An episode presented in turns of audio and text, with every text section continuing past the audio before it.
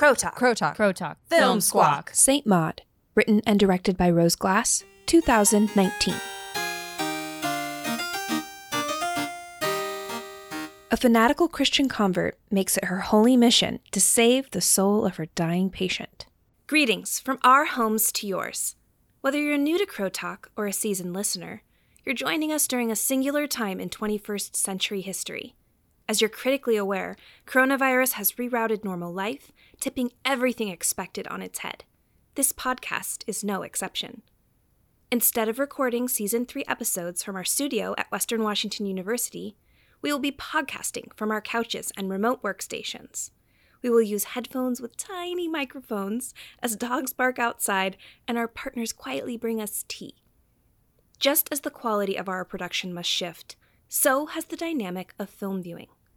So, welcome to our Season 3 series, streaming in the time of COVID, where we will reflect on the experience of viewing, share yays and nays, squawk our opinions, and consider takeaways things we want to remember moving forward about this film or film in general.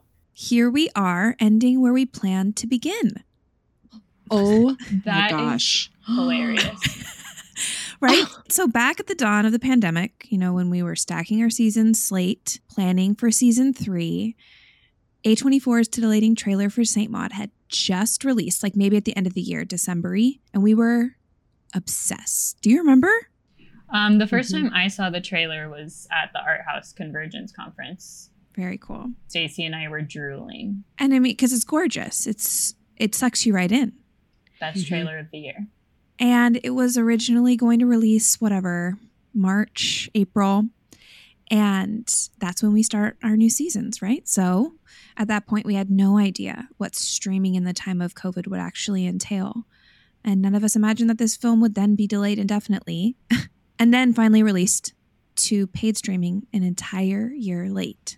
What a great example of what this pandemic has created for film.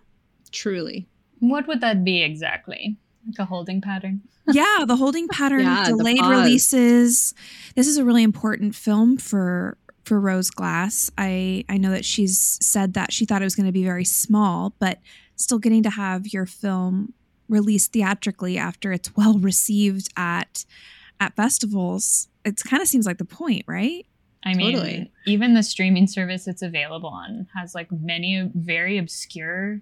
I can't say all of the things on Epix were titles I haven't heard of because I don't think I looked through their entire catalog, but like everything on their home screen were it was titles I was unfamiliar with. I was like, what is this?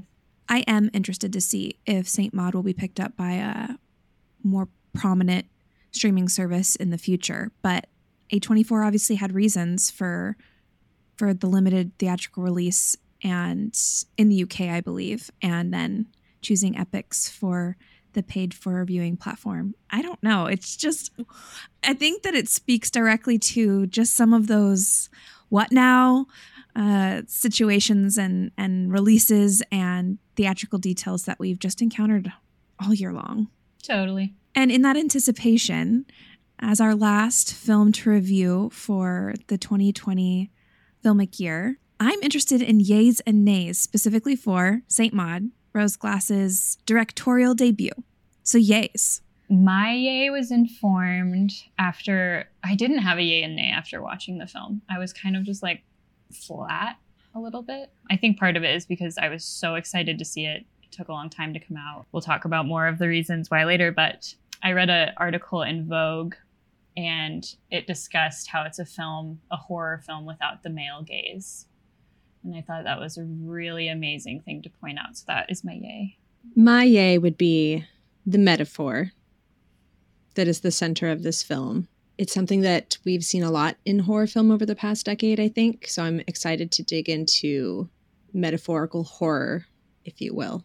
It's shocking. I'm shocked Truly. that that was your Me yay. too. It's shocking. Everyone's shocked. Well, the, like the subject and symbolism of the entire film is like written for Rochelle. Like just like underline that three times, and maybe you'll start to get the message that I think that the, there's definite delicious design uh, to the the storytelling that is just for me. Um, but in addition to that, I'm obsessed with the textures in this film. I wanted to lick everything. Just wanted to get right up on that wallpaper and feel the textures, the clothing, everything. Uh, I loved the dimension that was imbued into each shot. Uh, the gothic 20s circus vibe that we get from Amanda's house. I, I really appreciated that. Rose Glass talks about how long that took her. And like part of the reason that this film took her almost six years to get to completion was because of how much attention she gave to all of those details, specifically like costume and set. Yeah, I wanted to lick it all. So, how about nays? Reasons why film viewers may be reticent to view this film or walk away less than satisfied? I felt the plot. I felt like I knew it was going to happen, and I guess that would be my nay. Yeah, for me, with the predictability of the plot, there was an overarching narrative simplicity that for me left a hole where the back half of Act Two should be. It's such a short film, and yet I felt it dragging, uh, which is rough. It's rough to encounter not enough storyline to carry into the climax that pushes it into Act Three. Is really it's what I experienced. I agree with the pacing, Rochelle. It did drag a little, though.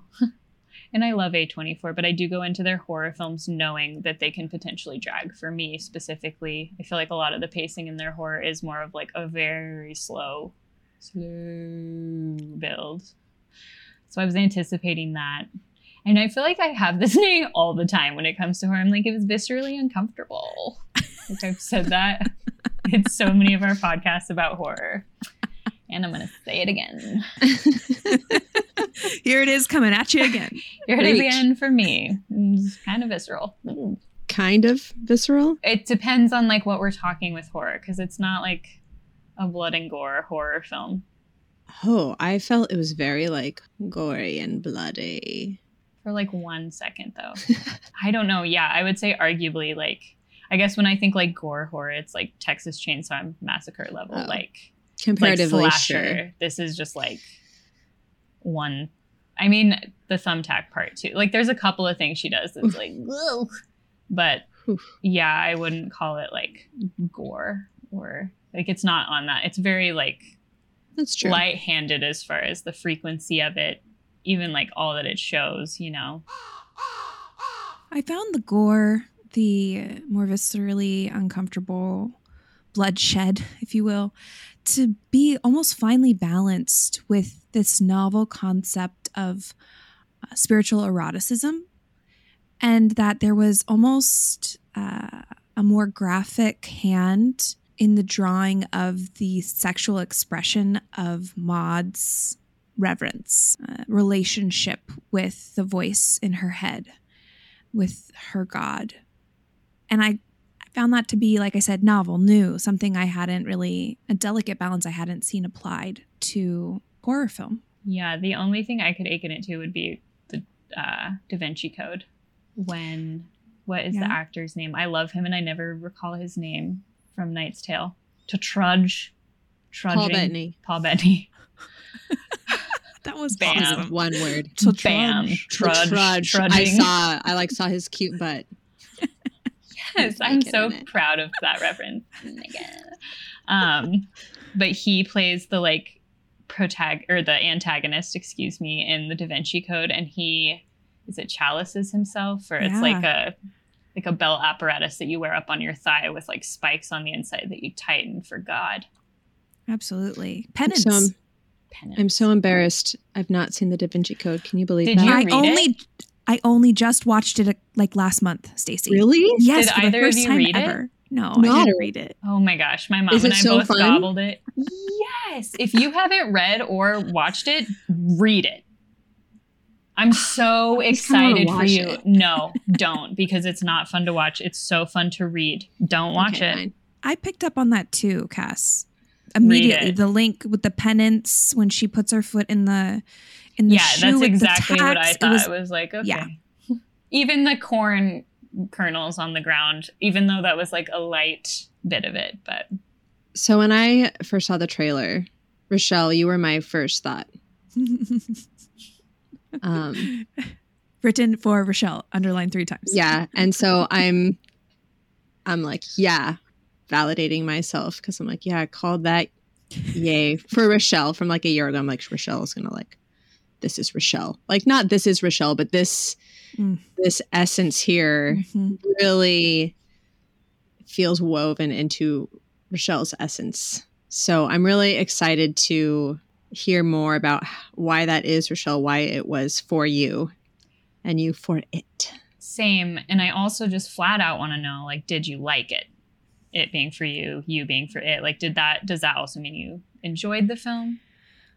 Oh, what's well, its no. Letterboxd rating? I yeah, I it wasn't the thing that's hard for me is I could see this being a film that in like film class watching and analyzing as a group and finding more and more nuggets and, and exciting pieces to unearth and or to imbue it with more meaning uh, than it had in, in and of itself and then to find joy in that. Like that's the kind of film i see this as because though the content and the subject matter is quintessentially rochelle uh, the handling of it uh, felt very much like not rochelle like someone who wanted very much, I felt like Rose Glass wanted very much for the audience to wonder if if Maud was actually hearing a voice from God, like if that could be a possibility, and that was never a possibility for me. No one who is actually on a mission from God wants to be on one. So it's just an automatic giveaway. So I had a, a hard time buying into that side. So instead, I got to look at the beautiful wallpaper and I got to enjoy the cinematic visuals uh, and pay attention to other pieces, specifically this balance between like the ecstasy and the agony, or faith and fate, and love and loneliness, and these kind of uh, either or A or B themes and topics that crept up regularly uh, and sometimes slipped into trope. Definitely. Yeah, it I can't help comparing it to films like The Babadook or even It Follows, films like that that I just I found myself thinking about. And in comparison, yeah, there is a hollowness in the story, in the writing. Um, Rose Glass is such a visionary and yeah. so wildly creative and inventive.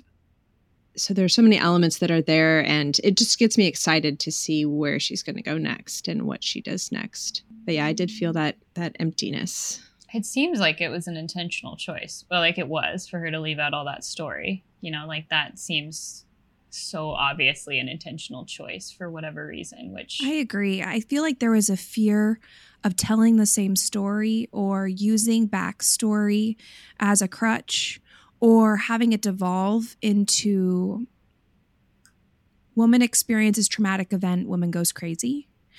And so instead, the avoidance of the back the backstory led to what I thought of as a missing storyline. We have yeah, like how, two instead of three or four to carry us through. That's how I felt as well. And just curious the whole time, and then yeah, not like caring about Maud, I guess, as much because they I did I was never given a reason to. Right. I just very much believed that she had a mental illness. And then I wondered at the handling of that. And I'm, excited to dive further into that. Ultimately, watching this film got me really excited thinking about all of the other debut directors that we've gotten to experience over the last year, like Radha Blank for 40 year old version, uh, Emerald Fennell, obviously Promising Young Woman, Autumn de Wilde with Emma, Tayarisha Poe for Selah and the Spades. I haven't seen Regina King's One Night in Miami or Baby Teeth, uh, Shannon Murphy's uh, directorial debut, but those are just a few to name women emerging with fantastic film, well received film, and this film has been very well received. So I can needle it to death and it could not live up to my expectations. But man, it definitely, like you were saying, Stacey, makes you excited to see what she does next. Absolutely. And I think your point, Cassidy, about there being intention and keeping everything kind of hollow does work since we're so in Maud's mind. Mm-hmm. And it's a one track mind at this point with where she's at in her life. So, you know, I can like forgive it in some ways if we're going to look at it from that point of view, which is really what my yay is about, is about utilizing this genre to examine something like for in this case mental illness. Was your takeaway just out of curiosity, did you all think that she was suicidal in the beginning and that's what we saw in the very beginning was that she tried to hurt herself? I just thought she had mental illness the whole time. Not necessarily suicidal at all, but just like yeah, I didn't I didn't anticipate the ending. I guess. And I do want to read this really quickly because it's a um, excerpt from an LA Times article, Los Angeles Times article by Emily Zemler. And Rose Glass was quoted saying, What I've always really liked about cinema is how maybe more than any other medium, it allows you to put yourself into someone else's head. I knew for my first film I wanted to do something very subjective. So it was like she was super intentional about that, that that perspective view of only Maud for the entire writing and filming process. And since we were so in Maud's head, I quickly came to understand that Maud was an unreliable narrator because Maud was a mystery to herself. And instead of seeing her as having suicidal ideation, when I saw the scars on her stomach and learned a little bit more about the, the tragedy that happened at work when she was a nurse at the hospital, I believe, I mostly believed that she had a darkness inside of her that she was trying not to release, that she was trying not to let out or that she was working constantly to to manage or maintain. And that's where I found the incorporation of Mary Magdalene as her saint to be particularly disruptive because it's holding on to an ideation of Mary Magdalene as the repentant whore. And so it's it's simplistic for me, which is hard. I saw her obviously very much more like a Joan of Arc but you can't say Joan of Arc at the beginning because then it immediately Give it away. gives it away. So totally gives it away. I know nothing about this because I read nothing religious. I'm like, wow. Just like burned at the, you know, like Joan of Arc, No. a flame at the end. Joan of Arc believed completely that she was hearing from God, and that is how she led an army to victory at the age of like 13 years old. There are reports now that they think she had like a different form of epilepsy that gave her euphoria and self assuredness. She dressed like a man, and ultimately, she would not renounce her calling. She would not wear a dress, and they burned her at the stake. And Mary Magdalene is important however you want to make her important but in this film she definitely maud's connection to her re- very much seemed like that darkness on the inside that everyone tells me is bad. I have to restrain it. And now i'm gonna have these erotic encounters with god which still lets me dalliance in this natural urge within me but i'm calling myself repentant. And so uh, there's like the theology in that is really there's a crunchiness to it but there's also like an an outdated element to it with how much more we're learning about Mary Magdalene and, and her true identity. So ultimately, I, I think I read that Rose Glass said that uh, Maud was making up her form of Christianity as she went. So she didn't feel the need to do a, a lot of extra research uh, about any of these details just because Maud was doing what Maud needed to do to survive mentally. Uh, so that works for me, uh, even if it kind of caught me off guard when I was so excited to like identify and then, you know, fell flat on my face. Totally. And and I never I never got the impression that Maud was intellectually into Mary Magdalene. Like Oh, she yeah. was taking it in all on the surface. The Totally. iconography was stirring. So she just like you said, she was constructing her her own narrative. She pieced together her own meaningful religious experience. Mhm. So it all kind of works. Like I can see how Rose Glass made it all work. Yeah. It makes you know? sense to me too again from that like perspective from maud's mind you know she is just trying so it makes more sense too to like not even do the research maybe in the writing process so it so like none of that is informing what maud is making up and fabricating as she's getting deeper and deeper into her mental state And to talk about mental illness, that works. You know, I did appreciate when I was sitting down thinking about my yay and, and what my takeaway was. Because when I when the film initially ended, I was like, what? I was kind of irritated. And then I was like, wait a minute, hang on. Cool your jets. Like just think about it for a minute. And so and I do really appreciate that locked in it's almost like an experiment or an exercise. And it just made me think about mental illness. And this film really, after sitting with it, cultivated a lot of compassion in me for people who struggle with mental illness and how we need to sit down and meet them at their level or at least hold that when we're when we're moving through the world and where we encounter people that have an experience of life that doesn't make sense to us you know so therefore maybe it's wrong or not true but it's this experience was true for Maud, you know, it was her life. And so that really left me thoughtful. I love an ending like that. It's like Shutter Island. you know, I love that. That's why I didn't like Hereditary that much for the reason you loved it. And it was the ending. Like you two, I feel like we're both like, I was just like immediately out. I was like, I wasted my entire time. I wasted this whole time watching this. Oh, it was a demon the whole time. Cassidy's out. I don't know why that's such a like story disconnect for me where I'm just like bored. nope. Well, and it, but it did, and we've talked about this. It gave us an opportunity to understand what it was that Ari Aster was trying to get at. You know, once we got Midsommar and we had the understanding that he's like really working with the cult mentality and trying to infuse when it's you know embodied a spiritual essence is embodied there and takes possession and has power we got to see it more slowly and fully realized in midsommar and that was helpful for me in my appreciation and recognition of hereditary still don't know what the hell's going on but I now understand more of where he's coming from. And I think that that's what the end scene in this film did for me a little bit as well, because what it brought to the forefront more than almost anything, the primary duality in this film is body versus mind. And as a body horror film, it works so well for me. I mean, we start with the professions that the primary women, Maud and Amanda, uh, devote their lives to, which are their body professions. Am- Amanda is a dancer, she's a choreographer. Her body is her temple uh, in its own hedonistic way. And then we have Maud, who treats the body and is now limited in a liminal sense mentally and is trying to instead treat the soul. Ugh, yum. That is so interesting. Delicious. Mm-hmm. Mm-hmm. Slurp it up. You asked us, Stacy, if we picked up on suicidal ideation from Maud.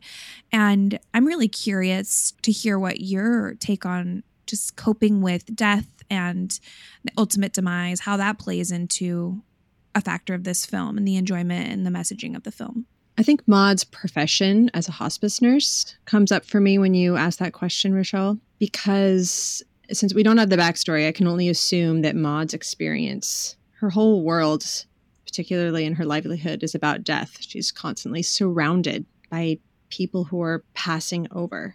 So that's like, I think that's a helpful thing to remember in filling in the gaps and the holes of the story is that Maud is constantly wading through death at every moment that bubbled up for me and helped me connect the cues that I was seeing as far as those scars on her stomach, wondering what happened at the hospital, that trauma from earlier. Amanda and Maud definitely displayed different expressions of coping with with mortality and what that would look like. Amanda seems to just be taking everything in for the last time, uh, and for Maud, it's like the, t- the like the clock is ticking on on Amanda's soul Mm-hmm. But I think Amanda's scared too, and that's why she decides to like partake with Maud because there is like a gentleness and like a friendship between the two of them there for a while, and I think that is like coming from her place of fear of dying, and so she's like allowing exploration into Maud's world because she's scared of like what she's going through.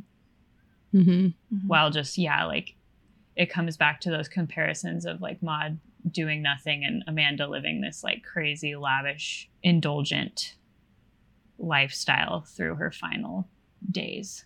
It's easy too to put judgment there a little bit as far as the distraction. You know, we see Amanda really maybe trying to distract herself from her own mortality. And Maud has leaned in so hard to it to the point of insanity, which is really compelling. But she definitely becomes so controlling and is completely not okay with the different lovers that come through and sees that as an absolute waste of of Amanda's last bit of time. And that's where this savior mentality and this urge for Maud to achieve some sort of great purpose at the expense of Amanda being truly cared for or truly loved, which is oh, really it's that's really hard to hold because everything's about Maud. Maud is so selfish and she's such a caregiver at the same time. But it's like is this profession just another form of penance? I don't know. Yeah. I just think of like serial killers that have done this when I think of Maud, because it's true. Like people have gone on like sprees hmm because they felt, because, you know, I would assume it's not the devil and it's, it's mental illness. And they, you know, do wild Sure. acts of violence. It's not maybe like a super common thing. Disclaimer I watch and listen to way too much true crime. So Did either of you find yourself surprised that Maud ended up killing Amanda? No my husband and I watched it together. And as she was walking into Amanda's just, my husband was like, Well, she's gonna go murder her. and I was like, Really? And he's like, Yeah. That's what this whole movie's been leading up to. Obviously. Yeah. In an article I read, it sounds like Rose Glass vacillated on the point of having Maud kill Amanda. And then I'm thinking, well, what would the story have been if she didn't kill her? She would have Like- gone to the beach. what in the heck would have happened? She would have given her a few baths and then gone and burned herself alive. You know, like Boring. That's, that's not very. That's not a very great arc. And she wasn't working with much of an arc anyhow. Really, it was a very sparse, like, not to say she wrote a poor story or anything. It was just very, like, stripped down and sparse, the component she was working with. I did appreciate the moment of clarity at the very end when, you know, Maud is dousing herself in sa- saline or lighter fluid. I'm not sure. Lighter That's- Sort of fluid. flammable, Yeah, yeah, yeah. fluid. Dousing herself in full rapture mode. And people are falling to their knees around her in her vision. And you know, she begins to burn, and then we get to see the recognition potentially of what is actually happening. She lifts out of the fantasy and she's screaming and burning to death. I did appreciate the close up, the way that that was framed. I appreciated knowing that it was Maud. I think it was handled very well, and and it worked for me significantly. But I did read something that others have found that funny. They found the moment funny and humorous. Huh. And I love talking about the line that that comedy films they straddle the same line that horror films do in that they, you know, they're managing our terror every moment we're afraid of dying and by engaging in uh, anything body related, any type of body genre, we are disengaging uh, physically from that fear of death and engaging in it in a very tiny way in an escapist capacity. I did not find this last scene funny at all. Uh, No. did, did I didn't. No, it like startled me, and then I was like, "What a brilliant ending! What a brilliant ending!" I loved that, like f- the flash of reality at the end, and I loved how it all tied together with all the. I ta- I called that out the flames metaphor. I was like, "All right, what are we working our way towards here, Rose?" So I did like that whole full circle moment ending in horror too, where it wasn't ending in the fantasy, but it was like, "Hey, don't forget what kind of film you signed up to watch here." I could see how people found it funny because it was so unex. For me, I was I wasn't necessarily expecting that. I was expecting the film to end, but I wasn't expecting like a like a jump scare. Mhm. I don't really remember if I found many moments throughout the film hu- humorous either. Like, and some films walk that line through horror where like there are dark comedic moments where you're like, Mhm. that's that's kind of funny. No, Um, I didn't find any tension relief. me at all. either at all like no point was i and i think i look for that too like i want that you know so i'm always like Mhm. Waiting I the only relief I actually felt was in the moment when her friend stops by, Joy, what a great name. And then Maud doesn't end up killing her cuz like I really thought she might kill her in that moment for like getting in the way or getting too close. Hmm. And then when Joy is allowed to leave unharmed, I felt relief then. Like that's literally I think the only relief I actually felt uh once things got got going. and i didn't even feel tension there i don't know i guess i was just like maud so fixated on amanda I didn't feel tense at all throughout the whole film. like I honestly like it didn't really tension build for me at all. I was just kind of like, okay, cool. We're in Maud's apartment now, and she's facing the wall talking to her work friend. Okay.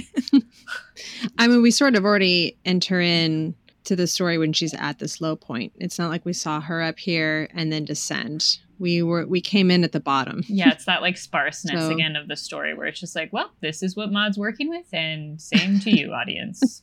I didn't really need the ending personally. I didn't need that flash. I felt very much like I understood what was happening. And maybe that wasn't Rose's intention to like make sure everyone understood what was going on, but I didn't find it funny. I didn't need it though. I liked it. Yeah, I like celebrated it. I was like, woo! I think I liked what She's it did so for morbid. for her identity. You know, Maud has renamed herself. Her real name is Katie, and Katie chose a name that means in Old German "powerful battler."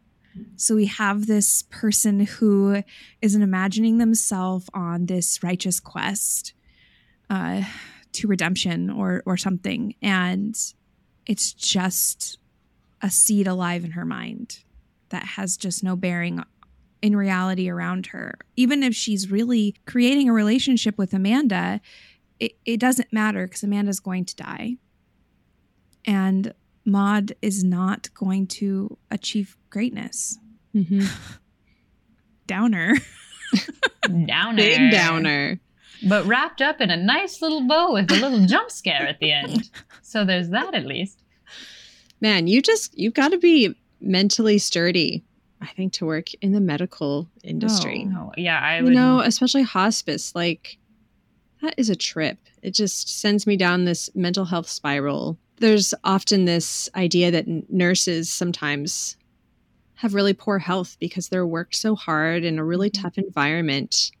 And so I just have a lot of compassion for healthcare workers because they have to butt up against mortality every day and then get numb to it and then to be like, oh no, I'm numb to this. That's a Yeah. scary, scary thing. they had her friend Rose Glass had her friend smoke cigarettes, right? She smoked cigarettes. Joy? Joy. Yeah, because she lit a cigarette and I thought she was gonna die because Maud had been Oh. doing her Right. Gasoline potions or whatever on the counter. Gasoline And because I remember there was tension there, Rochelle. I guess that was a little bit where I was like, oh gosh, is she gonna like light herself on fire? But I think yeah, that is interesting that they had a nurse smoke because that's part of that conversation, that common conversation is like a lot of nurses are heavy smokers. Well, and the the entire backstory, the the trauma that Maud experienced was a real based on a real story from an acquaintance, a friend of Rose Glass's, who works in the medical profession and had a patient essentially explode due to complications. And Glass said that the film was probably fairly tame, that, that the friend has watched it and that they didn't have any negative reaction, that the film is probably very tame compared to the gore and reality of the actual circumstance and how so many medical uh, professionals experience PTSD and and true trauma from what they're what they're exposed to regularly. And so this could be a commentary on that as well that it's not any discernible or specific mental illness. It's just this grandiosity of needing to rise out of of the darkness of the world and be a part of something that is light. Uh, and it gets really lit. totally. It's lit. All right. Yeah. You know, if you're not feeling something after a while, you'll be feeling something after this. I mean, that's what Maud was chasing too, you know, Right. just feeling something. Everything was about pain and ecstasy. And perhaps we're getting all of these messages in, in a stripped back form. We talked about almost the simplicity of narrative here. But you mentioned, Cassidy, the difference between the female lens and the male lens. And we're confronted with that pretty much more frequently now, but it still feels really new. I went back through a list of horror films, specifically horror films directed by women, and I'd seen like a couple. But I'm really not well versed in this genre. And older films, like a lot of them have titles including Slumber Party or like blood sisters or or something very gendered, very directed at a woman making a film for women. And I'm wondering what we think about the material here and what the female lens lent itself to. Anything new, something provocative, or are we seeing a story that we've seen before but wrapped up in a horror package? I mean, for me, I think it was more the lack of the male gaze because there's like no men in this film. Like, even character wise, there's like no men. So there's like no, like, it almost makes me think of um, the Sofia Coppola film that came out a couple years ago, Beguiled.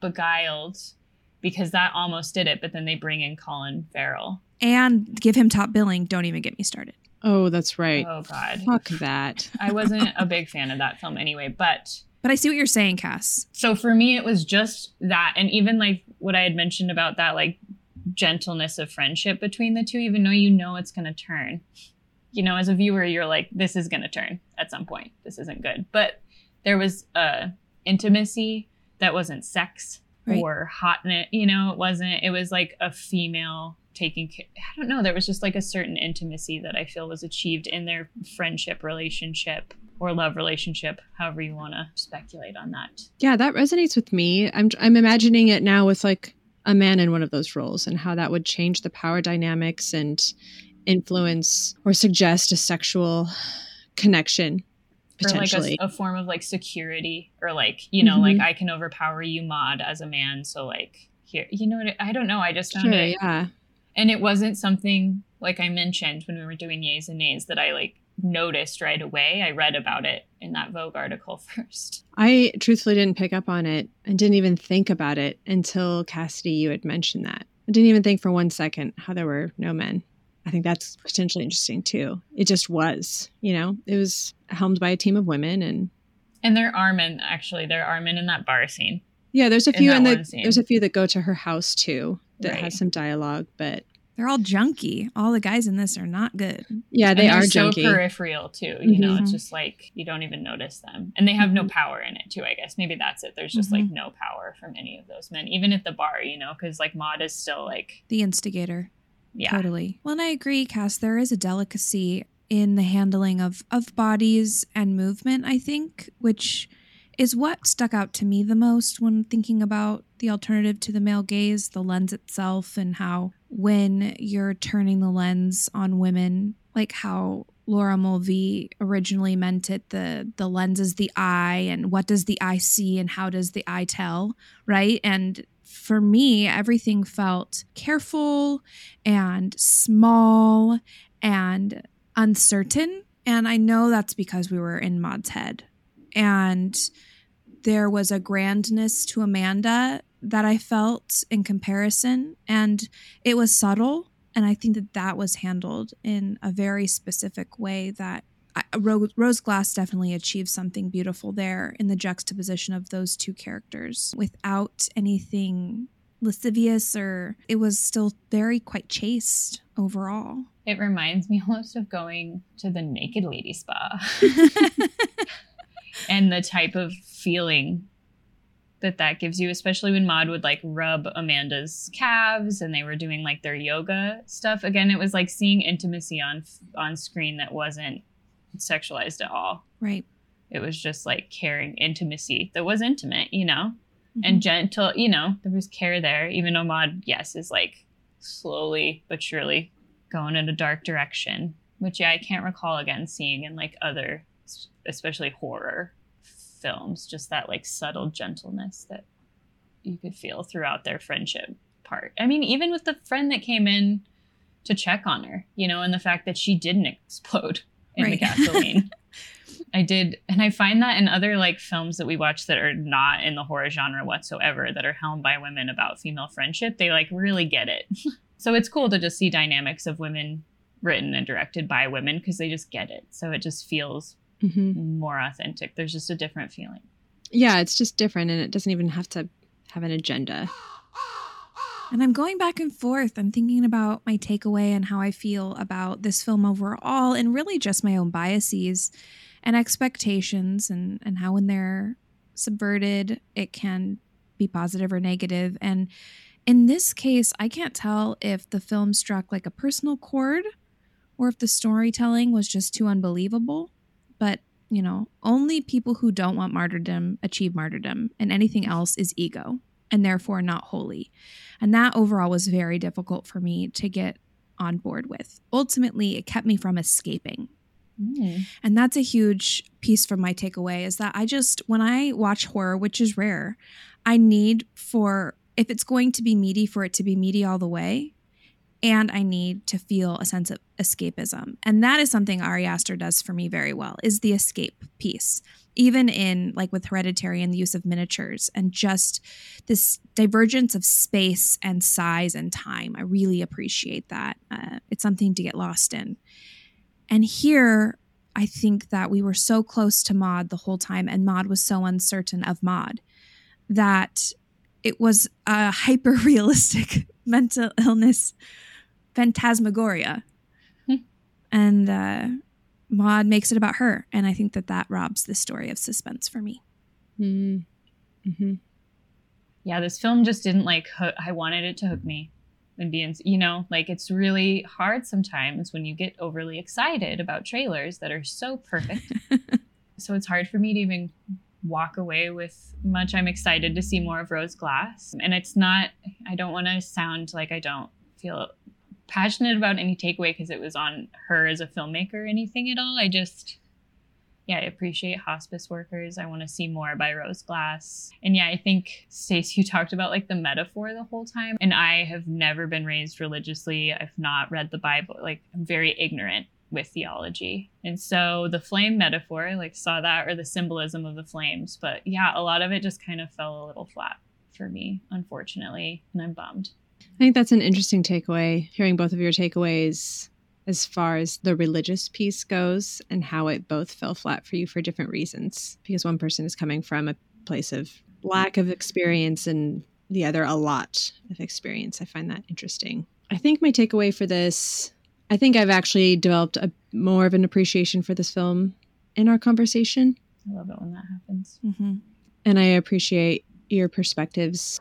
I think that horror these days is trying to to do something more and is trying to evolve in an exciting way. And maybe it's always been there and i'm sure we could go back and find examples of of horror like this. But to me from what i've seen this is just another piece of this beautiful puzzle that's being assembled. And so i appreciate rose glasses rose glasses. You know, that's a tricky one it is. But Just it's the right. glasses. But that's right. Rose. It's already a word. Rose glasses. glass. um, I I appreciate the efforts she took to keep it really am- ambiguous and open for interpretation. And for me, that was all about mental illness, and just really sitting with that and validating that experience is like this is what people are going through, and we need to remember that as we move through the world. So just lots of compassion for people with mental illness and working in an impossibly difficult field. and I'm sure we'll see more from her. The reception, like I said, has been great for this film, which only bodes well for for more films to come. Being connected to A24 and Film 4 and BFI is huge. What a great collection of production companies uh, for a directorial debut. So, yay for more from Rose. And next up, we are going to get to sift through the whole year that we've experienced together this entire year of streaming in the time of COVID. Something I'm curious to unpack will be how we found viewing at home versus viewing in the theatrical, the theater experience, how we compare them, um, whether that's access to film or just the experience of being surrounded by others appreciating film alongside you.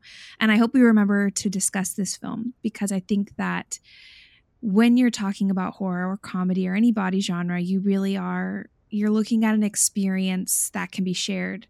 And we didn't have that on the big scale with this film or any of the other films this year. So hopefully we get to unpack that together more. Uh, our next and final episode for season three of Crow Talk Film Squawk will be a year in review for 2020. So we can't wait for you to join us. And we hope that you are able to get out and enjoy the beautiful sunshine in Bellingham, Washington. It's gorgeous. So hopefully it's gorgeous wherever you are as well. Many thanks once again to all healthcare professionals across the globe. You are our heroes, our literal saviors. This has been a quarantine style Talking to Crows production. If you enjoyed this episode, please like, follow, and honor us with that five star rating.